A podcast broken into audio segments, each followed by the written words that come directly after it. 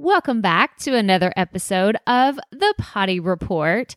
So, today I wanted to tell you about my YouTube strategy and how it's finally starting to pay off for the way that I've been doing it the last few months. So, if you don't already know this, I have a YouTube channel that is also all about podcasting. So at this point, I have two podcasts and a YouTube channel that I create uh, content for every single week.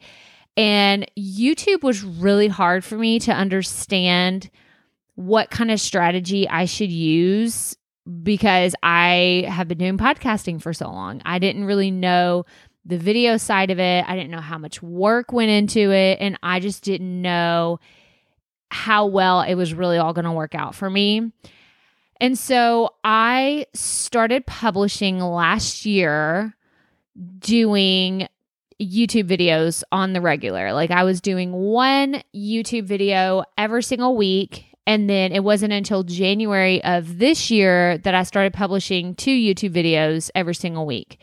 And in the process of creating all of this content, I was creating original content all of these places, all of them. Which, hang on, let me back up because I didn't have this podcast, the Potty Report, this time last year. I just launched this podcast in March.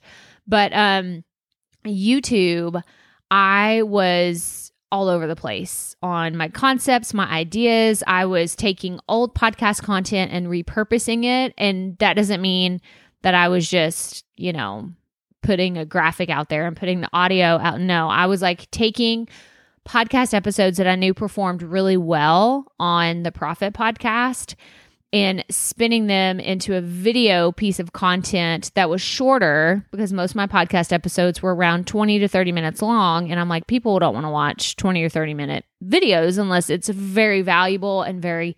I didn't want to create 20 or 30 minute videos, honestly. And I still don't to this day. My average it's probably between seven to 12 minutes for my YouTube videos. But um, I really found my groove whenever on YouTube, whenever I started pairing the topic for the Profit podcast with a YouTube video for that week. So I was taking the practical tips and strategies and resources that I talk about in my podcast on the regular and spinning it into a YouTube video that made sense. And I kind of stripped away some of the fluff. So, with a podcast, you can add in more personal stories and experiences, right? Like you're trying to enrich the audio experience for someone listening.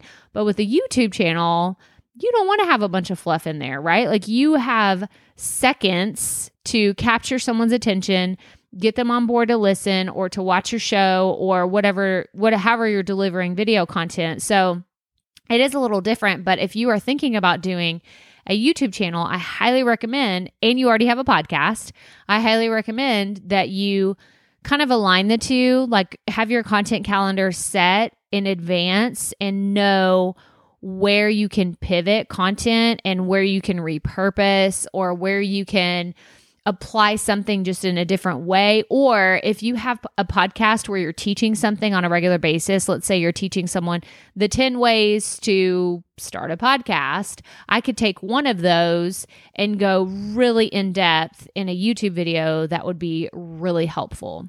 So, I just wanted to share with you my thoughts on how YouTube has been working for me in the last few months. Um, it's just now finally starting to take off. It's taken a while. Um, I I'm trying to remember how long it took me to get to hundred subscribers. Now I'm getting I'm inching up closer to a thousand. I'm not quite there yet. I'm hoping to hit it by the end of the year. But um, but yeah, I just wanted to share with you a little update on my YouTube channel. And if you've been thinking about it, let me know because it's a topic that um I, I think that I'm going to start talking more about uh the the content strategy behind everything that I've been doing. But that's all I have for you today. So remember, keep it fresh, keep it fun, and just keep going.